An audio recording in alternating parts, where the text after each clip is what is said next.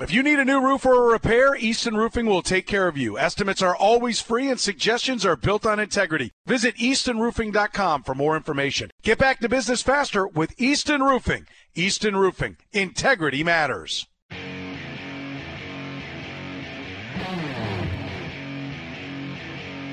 The Zone is presented by Guaranteed Foods, delivering all natural food to Midwestern families since 1958. Enjoy healthier food, more free time, free delivery, and better value. Go to GuaranteedFoods.com.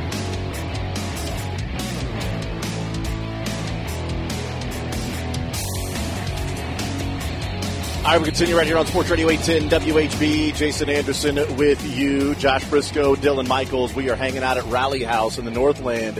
It is located Barry Woods Crossing, uh, right off Roan Ridge in uh, KC Mo. It is uh, right off Barry Road and uh, I 29. The south side of Barry Road is the location a uh, humongous, humongous rally house, the biggest rally house I have uh, I've ever seen. Uh, so big that there is a massive amount of gear for so many different teams. Like you go to Rally House, you know you're going to get Chiefs and Royals and Sporting and Current. You're going to get some local flavor, some barbecue, some Boulevard, some uh, et cetera, et cetera. Uh, the Heart uh, KC shirts, you'll get those at Rally House as well. Um, and all of the different knickknacks and the uh, uh, uh, memorabilia stuff, and um, you know you get coasters and, and anything you want there.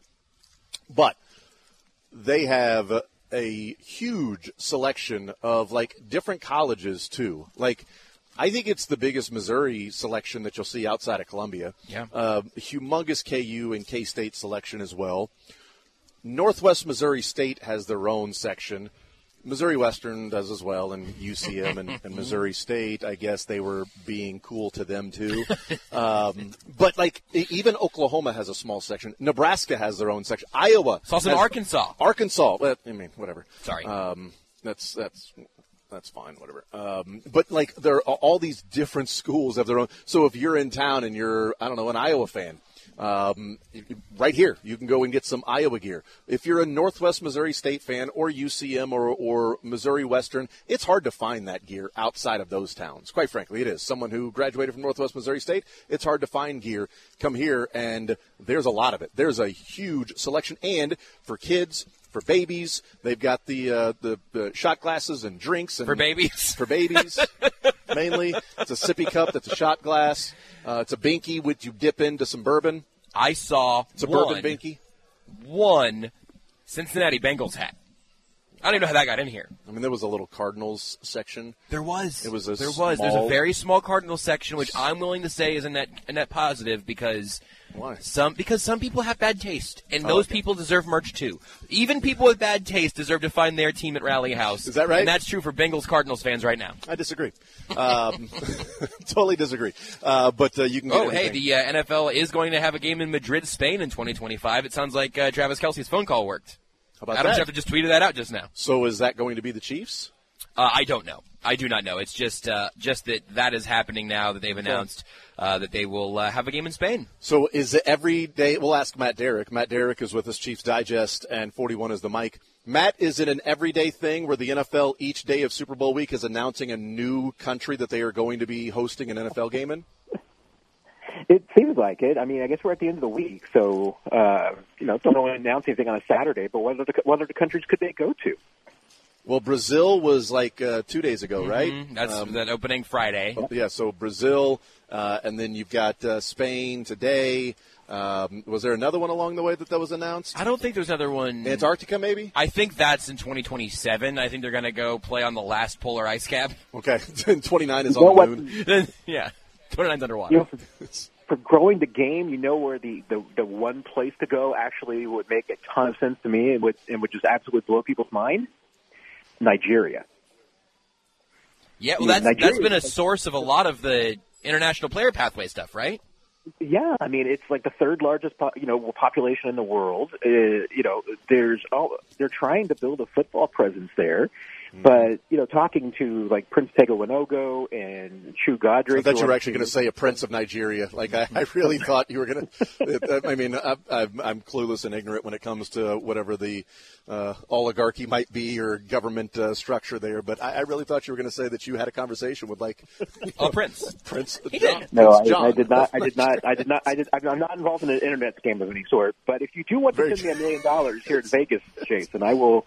I will gladly, you know, convert that into uh, cash for you. That that'd be awesome. I'll, I just what need to send you my social security uh, number. That's pretty much it. And bank account, and you'll just go ahead and uh, directly uh, uh deposit yeah, that. that. That'd be great if you could do that for me. That'd be fantastic. Uh, also, you Done. might even just tell me uh, what street you lived on as, as a child. Oh, yeah, that's not a big deal at all. That's that's really done. I mean, I can't believe I'm going to be a millionaire by the end of this show. This is so cool. What are the uh, odds? I got chosen. My email got chosen. My email, out of all the emails in the world, got chosen. What a great gift it is! Oh, well, God serious. is good. It's, it's an it's an incredible market, and you know, uh, and there's so much talent in Nigeria that you know, obviously, you know, eh, but all these kids are growing up playing soccer and basketball, and then the NFL is trying to you know teach them and convince them to play football and give football a chance. And obviously, hey, there's a lot of you know Nigerian players, not just in the NFL, but at the college level here in the United States. I mean, I think it make a ton of sense. Do you think there are Nigerian uh, people in the population that look at it and go, "Man, can you imagine if our Nigerian stud soccer players played football? What this football team would look like? Our, uh, you know what? Come flag football in the Olympics, then you're going to start. Boy, if that guy were grow up playing football, they'd be so much better than they could compete with the United States in football. Uh, you think they do that in other countries the way that we do that with soccer?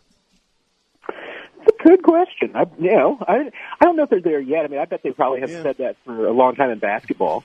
Basketball, but, yeah that's more universal. We just took this seven foot five player out of goal and uh, put him down underneath the goal. That would be great. Uh, we should start doing that more often to help us with basketball. What do we do with the seven foot five center? you know what? Kick them headers, the set pieces from the corner. That's what we need to do. Uh, Matt Derrick is our guest. Chief Digest 41 is the Mic podcast. Um, you, you enjoyed the NFL honors last night?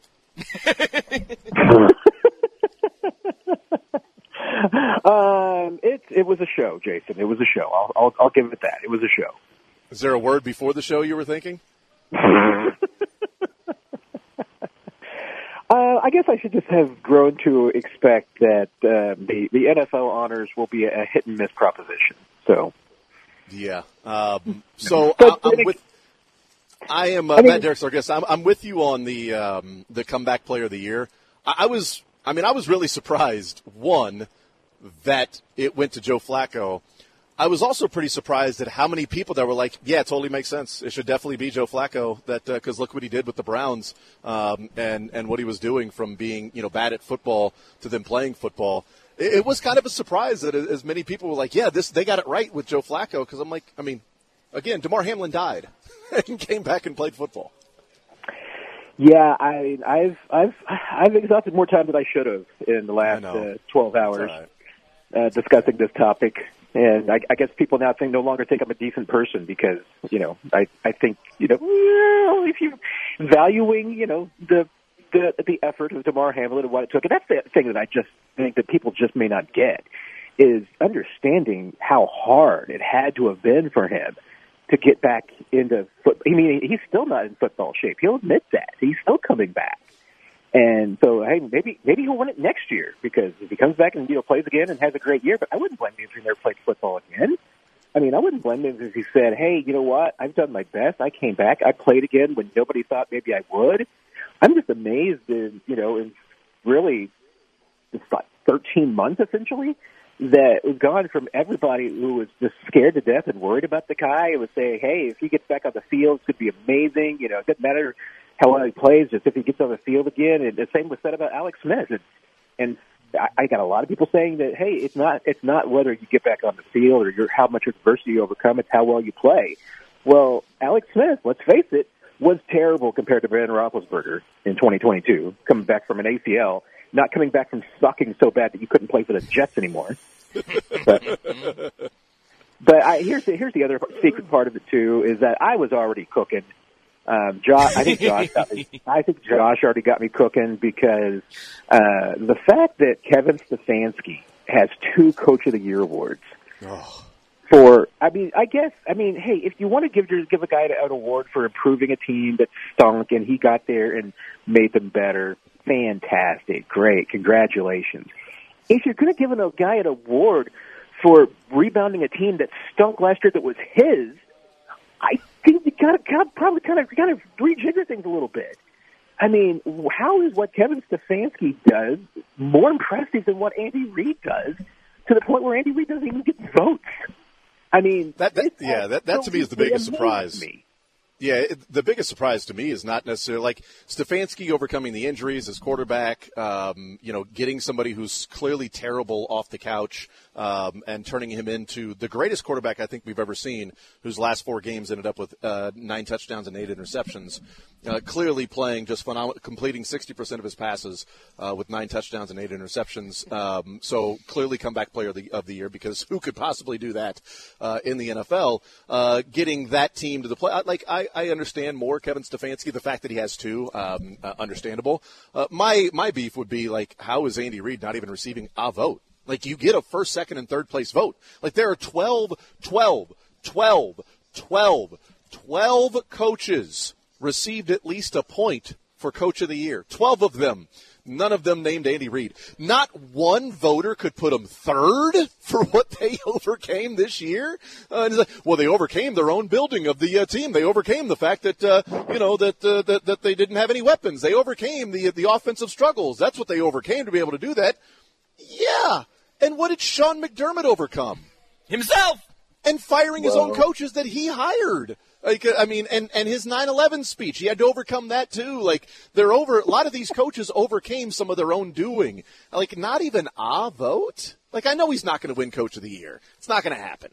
But, I mean, somebody out there could have thought he finished in the top three of, of coaches this year because he's widely regarded as the best coach in the NFL. And right now, he is without a doubt the best coach who is working currently with a job in the NFL.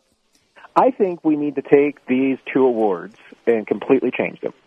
I don't think they need to exist anymore in their current form. Take the take the comeback player of the year award and turn it into the adversity award and make sure that in the specifications for it that there's no mention to performance. It's just who has overcome the biggest adversity to play football this year. And then you take the coach of the year, which is not for the coach of the. I mean, I don't even know what coach of the year is, but has a comeback coach of the year. That's what you need because that's what Kevin Stefanski was. Because that Kevin Stefanski was was was, was comeback coach of the year. Because on any metric, are you going to tell me that Kevin Stefanski was a better coach this year in any way whatsoever than Andy Reid? You're never going to convince me of that. And then you get the people who will say, "Oh, but Matt and Jason, it's not who goes to the coach who's the best because then Bill Belichick would win every year." Well, whomever, if you're going to have something called Coach of the Year and you're not giving it to the best coach, what the freak are we doing here? Uh, obviously, it's not the uh, coach of the year. Hey, Matt, Antonio Gates isn't a Hall of Famer. What the bleep? There, I'm not. I'm not Line me up and watch me go. I, I mean, I'm gonna. I need a. I need. I need a hot chocolate before I can even get into the Pro Football Hall of Fame voting. I know. Well, you but, know what? As, I mean, uh, to wrap, go ahead. Go ahead with your Antonio Gates. I was going to say. I mean, there, there, there is some, you know, connectivity, connective tissue in the in the fault of these two programs. In that, you know, uh, even though the the Pro Football Hall of Fame has tried to increase the improvement of its voting panel, uh, there's still it's still just like the AP voting. It's a select group of, of weird choices of people who have votes, and uh, you know I don't think that you get anything close to what the players would choose. I mean, I, I, I'm starting to think that maybe for both of these things, maybe we just need to turn it over to the players because I think they do a heck of a better job than, than the media would on on some of these things. And not even so, the media, because I think if you, I think if you broadened it to a larger group of media, I think you get different results.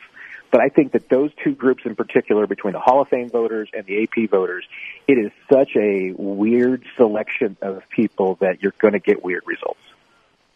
So to uh, to put a bow on the uh, coach of the year, as um, you know, one of my favorite stats I'll throw out there anytime we talk coach of the year and, and what it's become, which is just uh, we didn't think you were going to be that good and you were good, so you must have done the best coaching job this year. Is that um, Coach K got ACC Coach of the Year in 2000, uh, and he coached 22 more years. And in those 22 years, uh, Seth Greenberg uh, had two ACC Coach of the Year awards and Coach K zero. So Seth Greenberg ended from 2000 to currently two more Coach of the Years than Coach K, and half of that time he was on the set at ESPN. winning that, so unbelievable. So there you go. Um, there, there's your there's your Coach of the Year uh, conversation. Um, so we're doing some a uh, little bit of uh, complaining, um, you know, from from the NFL honors. Uh, how big of a deal do you think it is, if at all? Is it just um, fodder for media and talking heads and gas bags the week of the Super Bowl with the um, the Chiefs hold, soggy grass, and fire alarms being set off by the 49ers? I mean, am I am I just being a conspiracy theorist when my first thought when I saw that story was that Kyle Shanahan set off the fire alarm just as a motivating oh. thing for a team? That's fantastic. You know, I uh, my conspiracy I mean, I'll, theory I'll a couple my, years ago. When, no, that's great. Mike, I, I, love where you're going with that. My conspiracy theory a couple of years ago when it was an unnamed defensive coordinator uh, or defensive play caller that said Patrick Mahomes is a one read guy, that I said that was Steve Spagnuolo. exactly.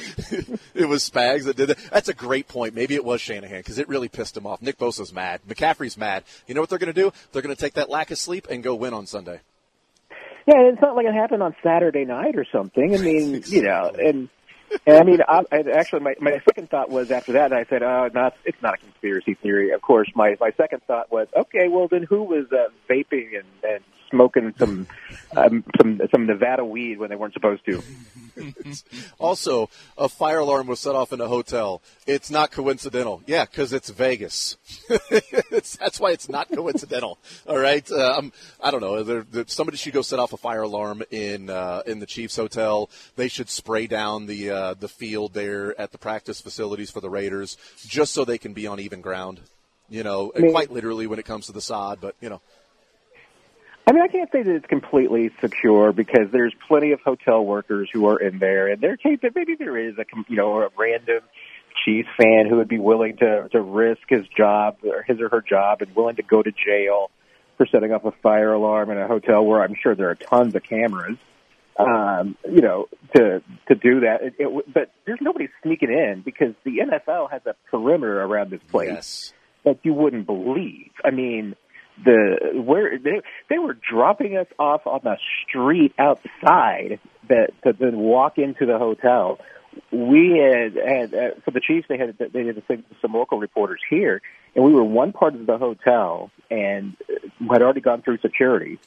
Instead of having us, you know, walk what what what was according to Sam McDowell's GPS was a 30 second walk from the building in which we room in which we were in in order to go, to go over to where the press conferences were. Um, we had a they directed us to a ten minute walk where we had to go back outside, go to up to the sidewalk on the street. Now I'm not talking about a city street here. This is a you know a suburban. I mean, it's Lake Las Vegas is you know I mean basically like putting this thing in the you know middle of Leawood and you know some of the ritzy neighborhoods and everything like this. I mean, it's just you know, you're, I mean, you're on the street. I mean, it's not like, like, it's like blocks or anything like this. It's like you're off the street. Had us walk back out the security perimeter to the sidewalk, walk down the street, and then walk back in and go through security again. Rather than take the 30 second walk that it would have taken us to get over to the, the media area. Amazing. Just absolutely. I mean, when we were in, um, I think it might have been Miami uh, team hotel. I don't know if they're still doing it, but in Miami, um, you know, you could you could get in uh, to like the lobby area. Uh, you had to show like credentials or whatever, but like to get near the elevator, you had to show a key and like an ID or like a special like thing that was like you were actually staying at that hotel.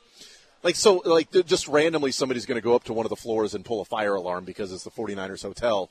Like you're getting back some, uh, getting around a, a, decent level of security there. Uh, anyway, we digress uh, on this whole thing. How is the the week for you? You covered it uh, so many Super Bowls. four of them now, um, and and I felt like you know this week and and you know I forget what the week was like last year you know leading up to it. And I was on Radio Row so I wasn't at all the press conferences like I've been able to listen to all the press conferences here this week. And the same thing you know in um, in Tampa that week and the same thing in Miami. But you've covered so many of these. Do you find a, a, a different sort of um, uh, feeling a, a, different sort of mindset for the Chiefs this week at the podium um, like maybe a little more locked in, maybe a little more sort of uh, direct in, in focus and things like that while we're talking about some of the ancillary things going on with the 49ers.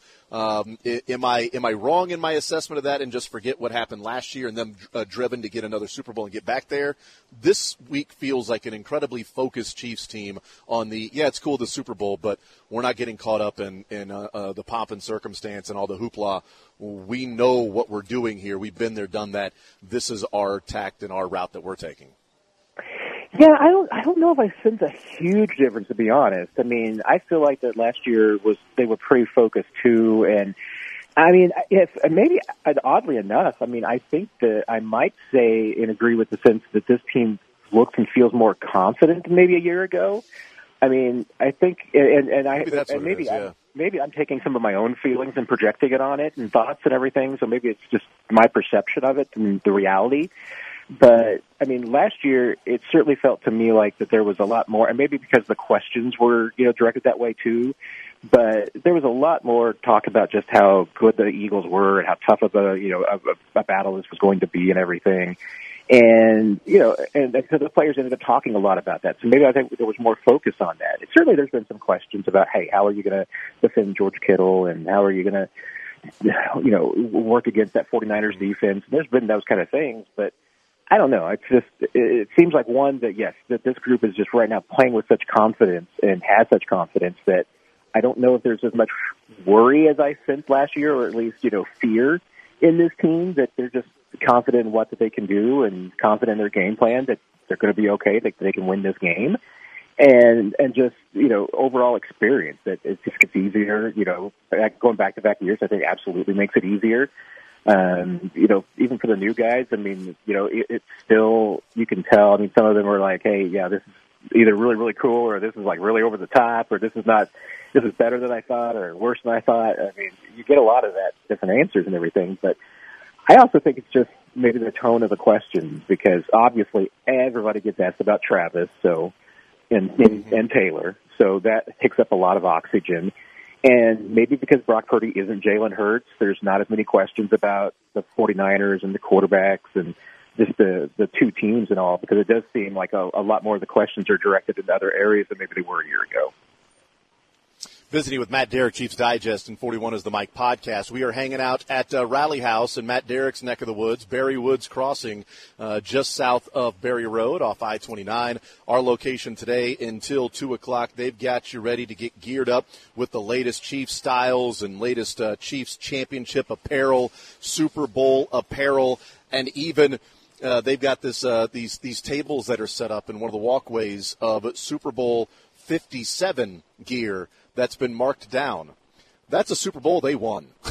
Super Bowl 57 gear from last year marked down uh, because, you know, they're in Super Bowl 58 now uh, this year. So that's what's going on at Rally House, our location, the biggest rally house I think I've ever uh, been to, never seen. We'll take a timeout. We'll come back. We will get into the matchup, the keys, what Matt Derrick thinks about uh, this 49ers team, this Chiefs team, the confidence maybe that they will be playing with. That comes up next year on Sports Radio 810 WHB.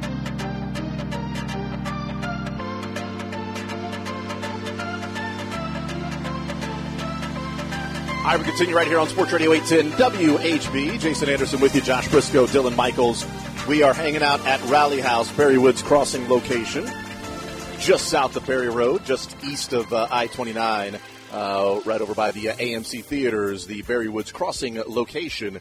Uh, we are hanging out here talking with Matt Derrick, who uh, we are very close to Matt Derrick's house. He is not. He is in Vegas right now, and we talk with him about the sights and sounds of what's going on there. He is presented by Cap One Lending, the Freedom Loan at Cap One Lending, the exclusive loan that helps you pay your home off in less than half the time, gives you access to your home's equity without having to refinance. go to caponelending.com. I want to play this clip again for you, Matt. Uh, this came from uh, Travis Kelce's uh, media session yesterday. And I played this in the first hour because I thought this was really fascinating. On um, you know maybe it it it uh, influenced and shaded my thoughts of their focus this week as opposed to, to last year. But again, that's also with the pref- uh, preface that I didn't really remember what last year's conversation was.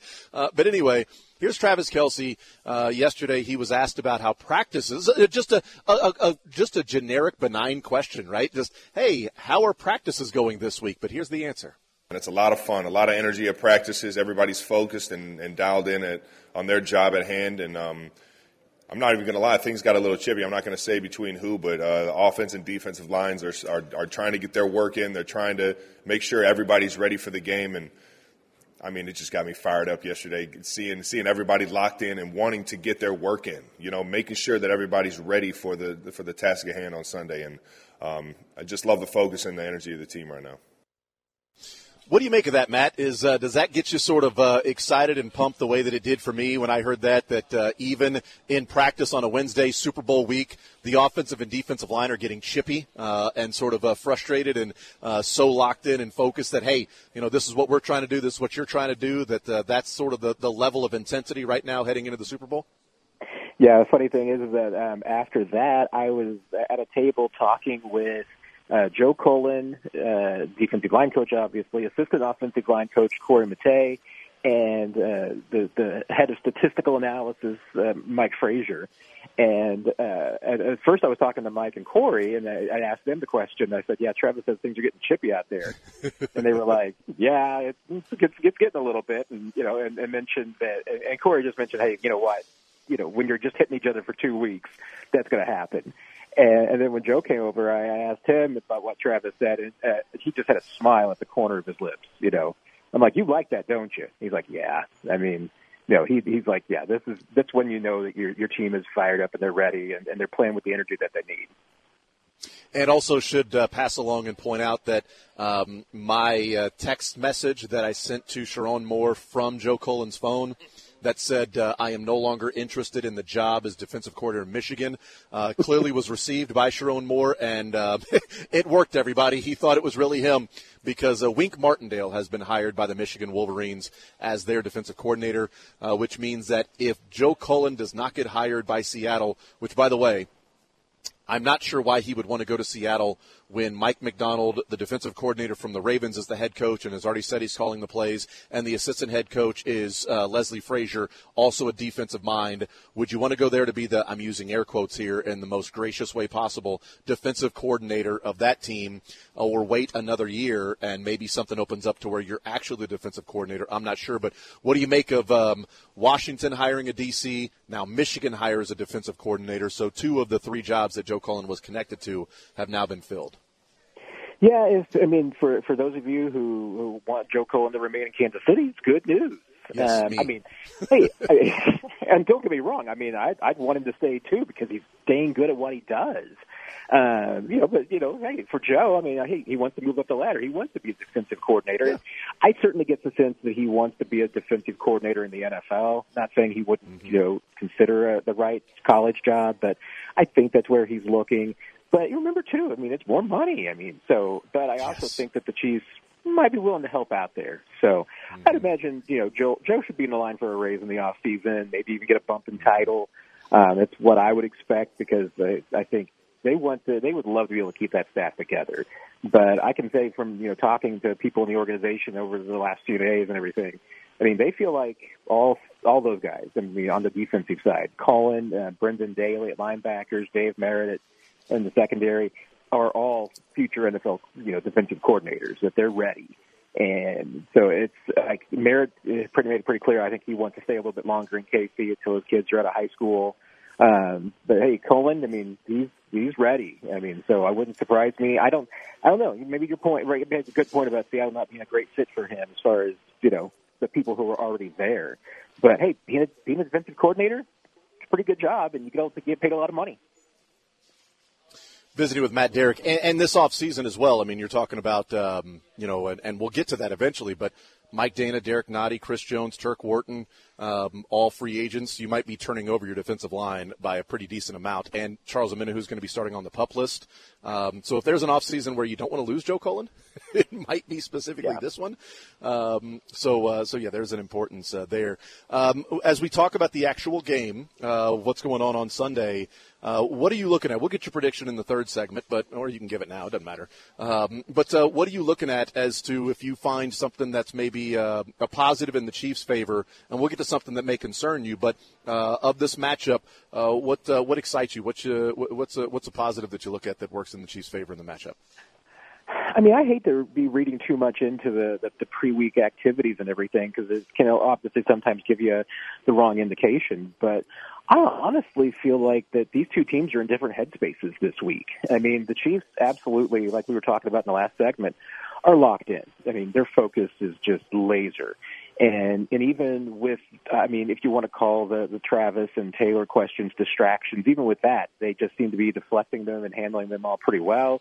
There's been no controversies this week. I mean, I guess the best one you could muster up would be, you know, Kadarius Toney, you know, being kind of wishy-washy on what his comments on Instagram really meant and everything. But I otherwise, I mean, there's nothing around this team. And then, you know, from what I keep seeing from 49ers availabilities, it just seems like that there's a lot of defensiveness and a lot of, you know, kind of unease that comes across and a little, you know, too much bravado. And it comes across as a little false to me. Uh, so I don't know. Maybe I'm reading too much into it, but it certainly seems like that the, the, the and maybe the Niners need that. I mean, maybe they need to feel like they've got something to prove too. I mean, there's no doubt. I mean, the Chiefs are. I don't think that they feel like that they should be underdogs, and I don't feel like that they they feel like that they should be the villain. But I think they're doing a really good job of convincing themselves that they are the underdogs and that everybody is against them, and therefore it's kind of them against the world.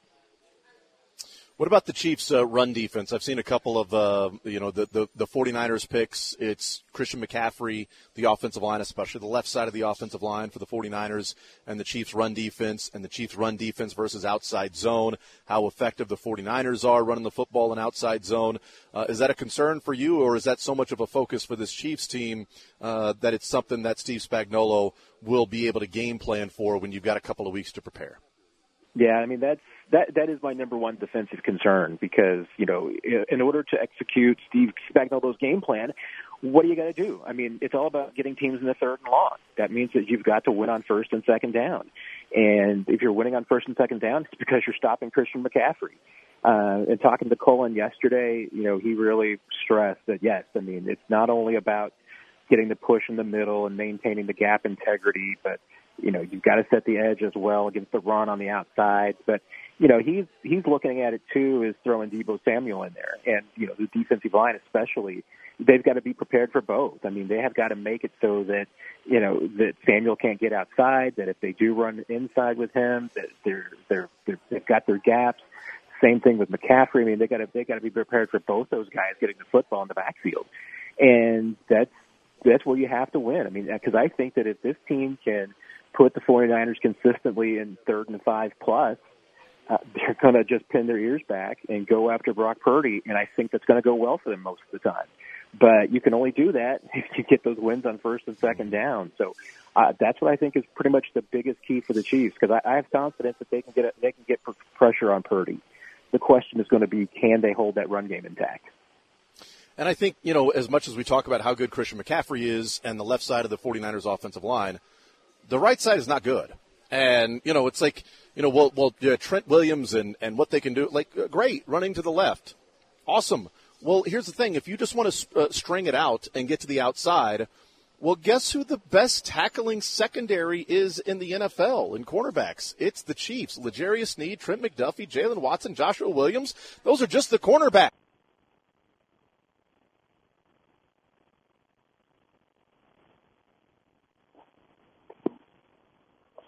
I think we lost Jason there, Matt. Uh, I'll see oh, okay. if he comes back here in a second, but we might throw it to a break. I was afraid you lost me. No, no, no. We got you here, buddy. All right, we'll throw it to a break, Matt. All right. We'll be right back here.